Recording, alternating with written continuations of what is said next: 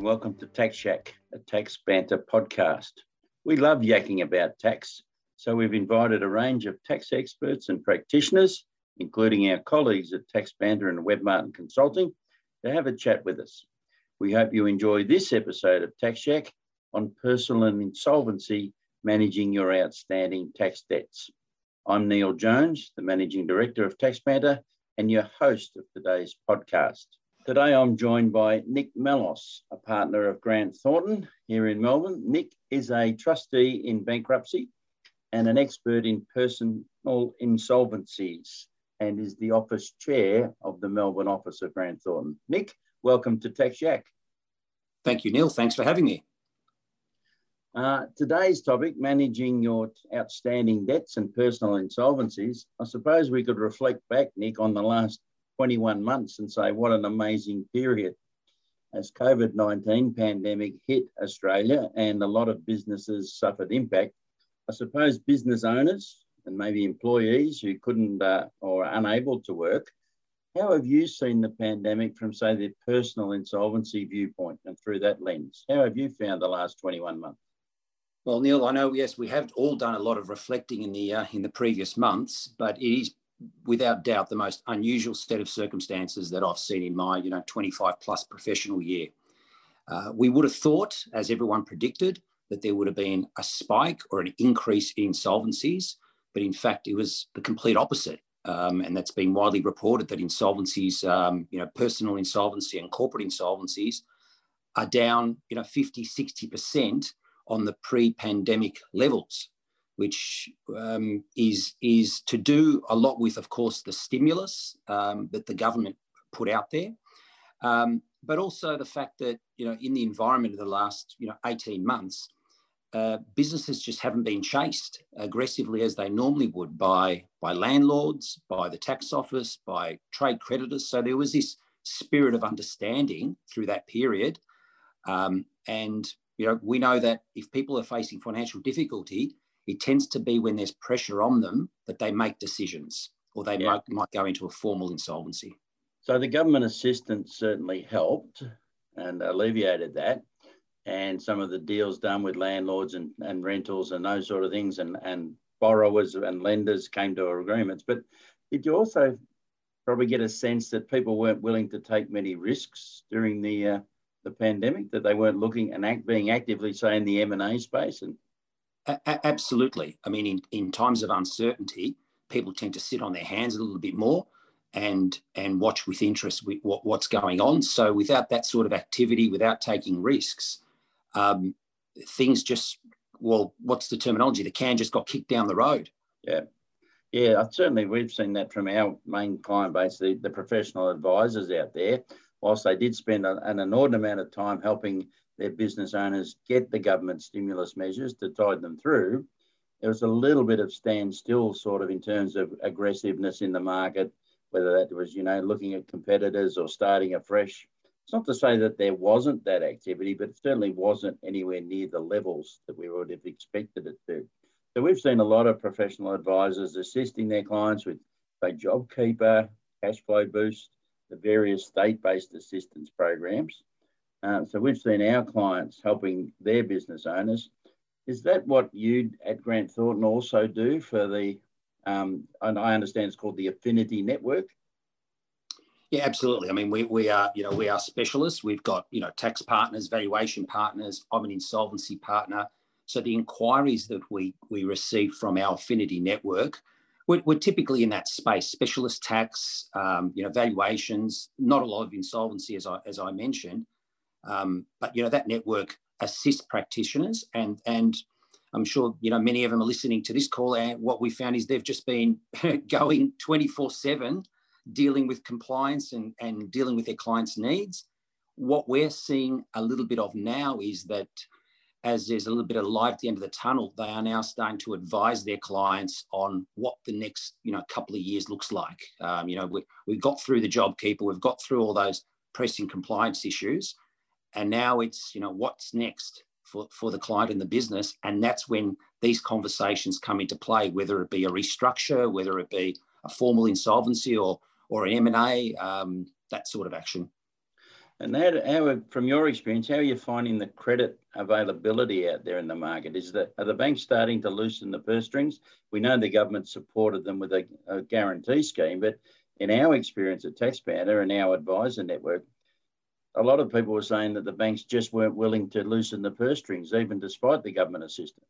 Yes, so Neil, we're seeing that um, you know finance. That whilst you have to jump through a lot more hoops, there is the ability. Um, our experience that that people are being able to refinance in certain circumstances.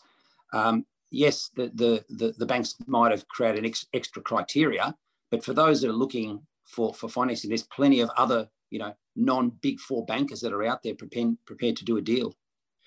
Provided it's not at exorbitant cost, I suppose. Well, that's the trade off, isn't it? The uh, the less the less paperwork or hoops you've got to jump through, the more interest you're going to pay. Yeah, I remember back to those wonderful things called low doc or no doc loans and the inherent yes. risks that were associated with those. Okay, so as we come out of the pandemic and the economy opens up again, I think we'll see people, you know, doing deals again, taking a few more commercial risks, and uh, maybe maybe exposing themselves to greater liabilities as they invest and make those decisions. I suppose what what are the options? I suppose if things don't go well and things start to get a bit tough, maybe Nick, if you could just sort of discuss the, the, the steps when people start to face a few financial difficulties. Yeah, and, and that's the typical phone call we get from an advisor. They say they've got a client who's in trouble, who needs some uh, you know insolvency advice. Unfortunately, those calls come in way too late, um, and um, you know uh, that, I like to use the analogy that um, it's pretty hard to buy house insurance if your house is on fire, right? Yes. So the, the earlier you can uh, get on top of your client's issues and deal with their financial difficulties, the more options there are. And, and the first and foremost thing people can do is to negotiate with their creditors. And that, that in the last 18 months, I, I, you know, we've been blown away with some of the you know, compromises that people have been able to negotiate with trade creditors, with with other you know um, uh, people that they owe money to on yeah. very favourable terms. So there has this been this spirit of you know cooperation where they know well we're not we know you're doing it hard, we're doing it hard. Um, no point sort of pushing up against the wall and and doing a formal insolvency if we can find a, a, a better compromise here. So yeah, negotiate with your creditors early. And is that that old adage, if you don't ask, you don't get? So have a chat, have a conversation. Correct. Absolutely. Okay. Burying your head in the sand doesn't solve the problem uh, when you've got mounting mounting debts and creditors. And do you uh, see uh, going? Do you sorry, Nick? Do you see going forward then that creditors will still have that um, lenient attitude, perhaps, to their debtors? I, I think the tide's turning on that, Neil, and um, yeah, we're seeing that. You know, obviously, you know, the banks banks their their attitude is changing. Um, I'm, I'm, sure we'll talk about the ATO a little bit later on, and we're seeing their attitude is changing. So, so I think as people are coming out of lockdown, um, it's the natural business cycle that debts need to be collected and debts need to be paid. Um, so, so that window of compromise uh, is probably closing, or if not closed already. Okay.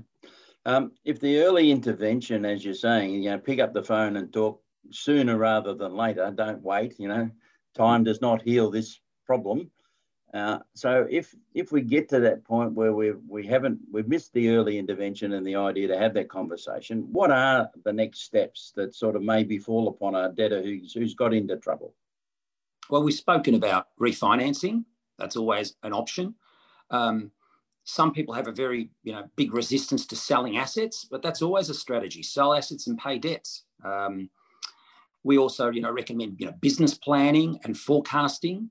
And and when you're doing your plans and your forecasting, forecast for you know the inevitable. What if you know what if turnover drops by ten percent? What if my number one customer decides to or goes broke themselves? So so look and plan for um, the inevitable or or the upside and the downside and look at your credit controls as well. Um, you know, uh, because you need to be paid from your customers as well. So, you know, strict credit controls, make sure people are paying on time.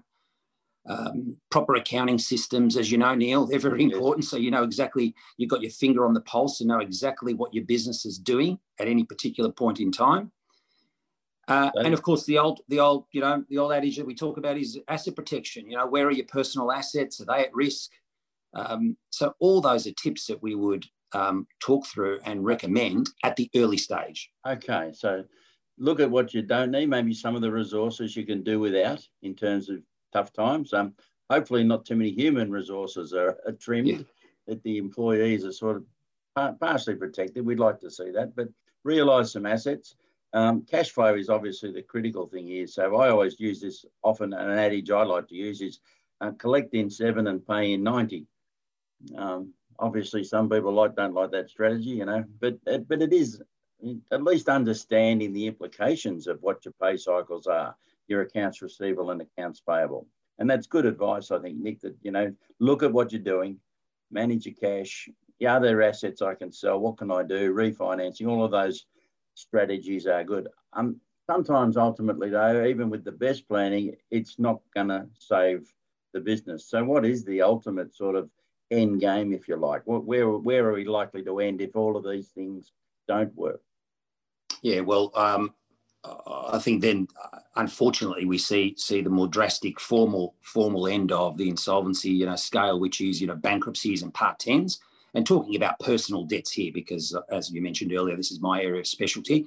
Um, there's corporate insolvency as well, which we could spend another whole podcast talking about, Neil. But from a personal point of view, um, it really there's two major formal uh, ways that you can compromise and deal with your debts, and one is a Part 10 arrangement, and a Part 10 involves a meeting of creditors where a proposal's put up, and it might be I'm going to pay 30 cents in the dollar, and I need a couple of years to do that, and then the creditors get an opportunity to vote on that compromise. And to get that vote through, you need 75% of the dollar value of creditors and a majority number. So that's a formal process. It does go on someone's credit rating as a as a black mark, yes.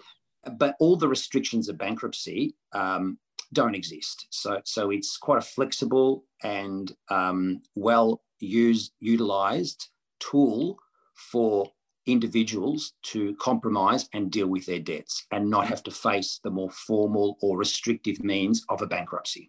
And in your experience, do most creditors accept that? They rather take something than perhaps getting nothing? The, the, yes, is the short answer. Um, but, but, you know, we've seen, you know, the, as long as the proposal looks um, in the best interest of the creditors, and when I'm appointed as a controlling trustee, because you need a registered trustee to run a Part 10, um, we're required to give an opinion on it. So if we think it's in the best interest of the creditors, most creditors will will look at the opinion of the trustee, the controlling trustee, and say, well, it all makes sense. Uh, but unfortunately, Neil, there's there's situations where where some creditors prefer the bankruptcy regime. They they think there's there's more investigations and more opportunity to get assets over three years. Uh, but generally speaking, yes, as long as you're putting your best foot forward and the proposal looks um, very reasonable, I mean, you know, we we we tend to not recommend much under 10 cents in the dollar because we just it doesn't get much of a chance or look in. Um, but yeah, creditors do support these part 10s. Okay, and is there? I suppose there's the outliers, the exception where perhaps things do turn around and the creditors perhaps get more than was promised under a part 10 arrangement. Well, that's that's the upside as well. If there's yeah. there's that that element in the proposal that says, um, you know, if, if if trading increases or if there's an up, there's an upside there too. Correct. So you can structure it that way. It's a chance perhaps to get more than the offer. Um, whereas going to the finality and and the bankruptcy, even though there might be an expectation that assets can be uh, located, identified, and realised, and the part 10 might be the better way to go. So ultimately, if the creditors don't accept, and you might only, how many, 75% did you say? 75% dollar value, correct dollar value. So if you've got one significant creditor who's not interested in a part 10, that can basically kibosh the whole arrangement. Yeah, correct, correct. Um, and, and of course, we would we would speak to a debtor and, and, and you know almost encourage them to maybe speak to that major creditor before jumping in the deep end and say, why don't you just test the water? Uh, because if this particular creditor or their lawyers are saying, no, absolutely, you're going bankrupt, you wouldn't be wasting your time money and, and energy going into a part 10 if, if that's the feedback you are getting. That makes common sense. Uh, Okay, so ultimately, now I suppose years ago, in in my experience in the world of tax, particularly some taxpayers, they viewed bankruptcy almost like a badge of honour. It wasn't a stigma at all. Um, suppose Nick, if you can give us a bit of an indication now on the implications if you do happen to be put into bankruptcy, what is the sort of um, attitude to people who've gone through this process? Are they, you know, cast aside for all time and with that black stain, or is it a just a fact of life and people are fairly willing to forgive and forget? Yeah, it's funny you say that, Neil. I mean, attitudes do vary. We have people coming into our office and they can't sign the paperwork quick enough, quick enough, and almost go skipping into the distance, saying I'm debt free. And then others, you know, are, are in tears and traumatized by the whole situation. So, so yes, it is a very serious thing to do to do to, to do a bankruptcy. Um, but the major implications are that you cannot be a director for the three year term. And the general term is three years unless your bankruptcy is extended. So, so that can affect a lot of people. And that can have other consequences where people are you know, uh, di- directors of a, a trustee company of a super fund, a self managed super fund. So they might think, well, I'm not actually actively trading as a director, but what does that now mean for my super fund? Is that non complying? So yeah. there's all those situ- situations to consider. Yeah. Uh, the ramifications are not just that you're debt free and you've got a three year window of, you know, you're in purgatory for three years, then you come out all roses and smelling beautifully. And there right. are other implications. And the credit rating's another big one, Neil. So it does go as a as a black mark on your on your credit rating for five years, even though the bankruptcy lasts for three years. So that would affect your ability to, to borrow in the future.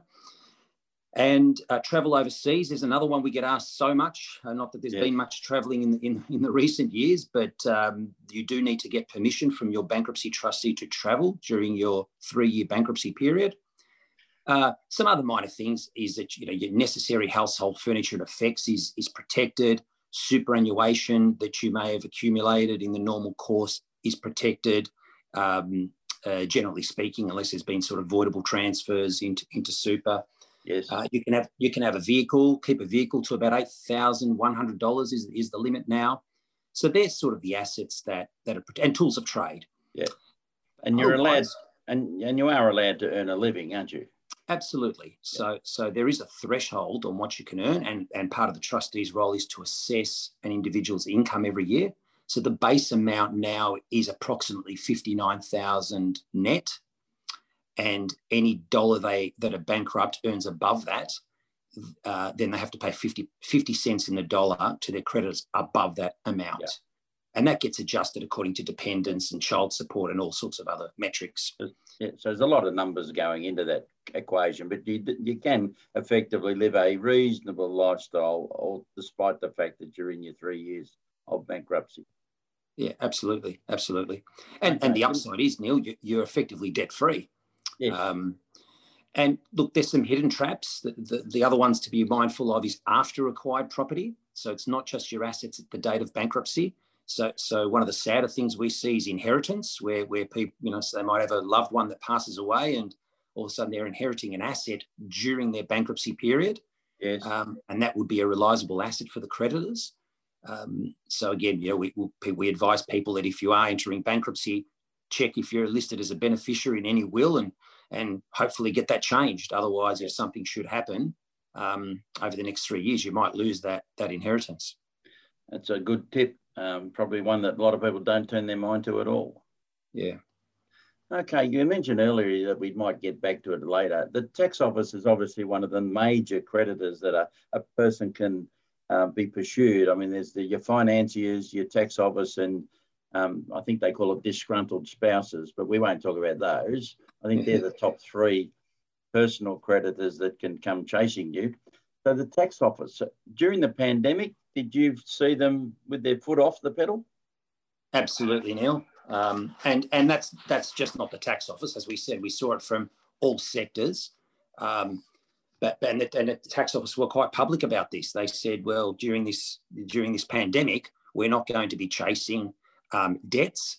Uh, you bring your compliance up to date, absolutely, um, and talk to us. You know, there was this spirit of, comp, um, you know, come come to us and see if we can reach a payment a payment plan. And is that tide turning also now? That has turned, and again, the, the ATO has been public about this. They're saying that uh, we're now we're now chasing debts, um, actively chasing debts, and I, I think there's been some some comms on that that they're, they're starting at the top of the tree. The larger ones are coming first, and then we'll work all the way down to small business.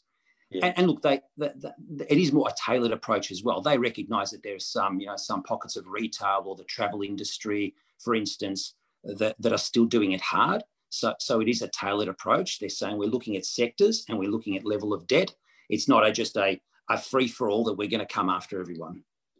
And, and that's probably fair enough for the tax office too. They've given that you know, a little bit of a breathing space during the pandemic, but the economy's opening up again. And as you say, a tailored approach where some sectors are still under the pump, others are probably starting to bloom again, and trading's getting back to normal. So meet your obligations, including your outstanding tax obligations. So we would see the tax office, we expect the tax office to ramp up their collection activity, not only as we end 2021, but certainly as we move into 2022. This has come from an inside source, so happy to share it with uh, with your listeners. Thank you. Uh, that that people sitting in the tax office that aren't necessarily in debt collecting have been um, doing training. Um, they've been rolling out training to other parts of the tax office as to how to collect debts. So the resources that they're going to deploy for this function and task is going to expand, and in your view, significantly. Yes. Okay, so more hands on deck to chase down the outstanding tax obligations. Okay. Um, Nick, you've sort of given us a great insight into the, the steps, you know, early intervention, put in place plans early when you're getting into financial difficulties. Um, are there other ways to avoid disputes and um, perhaps the disasters that the personal uh, insolvency can um, befall upon a person? Well, we've spoken earlier about tips, but um, one, one of the things that, that we you know some, some things that we see where where people are affected when they they come in to see us um, and uh, would have benefited if they had maybe some advice beforehand from their accountants from their lawyers and so forth is um, you know personal loans we see uh, you know, a lot of people that are in financial difficulty uh, going to the you know the bank of mum and dad or family members and loaning money and those loans tend to be first of all not documented well uh, to be unsecured. So, so we, we, we look back and say, well, if you probably sought some proper advice, maybe that that you know loan from from parents, for instance, they could have taken a charge over your property um, and registered a caveat over the title, which would give them a priority um, or more security than your unsecured creditors. Whereas just a you know a personal loan uh, ranks with all other creditors, including the tax office. So so they're little tips we say that people don't think about at the time. Yes. And that, that's probably due to the urgency that they're trying to deal with, isn't it? That, you know, the creditors are howling and they're looking for any means necessary to, to keep them from the door. Yeah, correct. So, and likewise, when people people are loaning into a company, Neil, to to you know take a take a you know PPSR charge over that company as well to to to get uh, a better priority than the unsecured creditors. So there's yeah. some of the tips tips good, we'd good, say a really good tip there, Nick, and thanks for that. Uh, is there anything else you'd like to add, Nick, about personal insolvency and how you're seeing that landscape at the moment? Um, look, it's it, it's always a tricky and and changing environment. Uh, we know that there is you know, a legislation that that looks like it might be coming through again. It sort of was on the table about four four years ago, and um, uh, to do with uh, bankruptcies only lasting for one year. Um, yes. so, so that I think is coming, and that's okay. one that your listeners should be aware of. That all the implications we spoke about three years worth of bankruptcy will that be only one one year? Um, so stay tuned on on that one. Um, certainly, that was government policy and just sort of disappeared on the back burner, didn't it? Yeah, it did. It did. Um, it was a, or it was during the there was a leadership spill in Canberra, and uh, you know it was almost it had its second reading in Parliament, then went down to you know priority number fifty, uh, as it sometimes happens. It does, and that's uh, certainly relevant in some of the tax changes the government announces. We wait and wait and wait, and then we just unsure as to whether it's still part of their policy platform or it's disappeared off the radar. But I do recall that uh, where the, the time in hell, if you like, was going to be shortened from the three years to one year. And so stay tuned, as you said, maybe it's uh, back on the agenda. And uh, we are having an election next year uh, before well, the end of May. So maybe as a bit of a sweetener, uh, that could be something the government um, resurrects. We yes. think tax cuts may be on the government's radar as well as we move to an election in, uh, but before, as I say, before the end of May next year. Well, Nick, thanks very much for joining us at Tax Yak and for participating in this session and this uh, episode. And uh, I do thank you for your time. Thanks, Neil. And as we said earlier, you know, when it comes to, to insolvency advice, early intervention, talk to the professionals, speak to those people that understand and know it. Um, and because there is, you know, as I said, it's it is sometimes a maze of of different options and and quite a you know specialized area. So we always say seek professional advice if any of your clients are facing these sorts of difficulties. Thanks for listening to this episode of Tax Yak. If you'd like to connect with us on social media and let us know what you think or suggest future topics or speakers, you'll find us on LinkedIn and Twitter, or you can email us at podcast at taxbanter.com.au. You can also find our regular blog articles at taxbanter.com.au forward slash banter hyphen blog. We look forward to you joining us next time.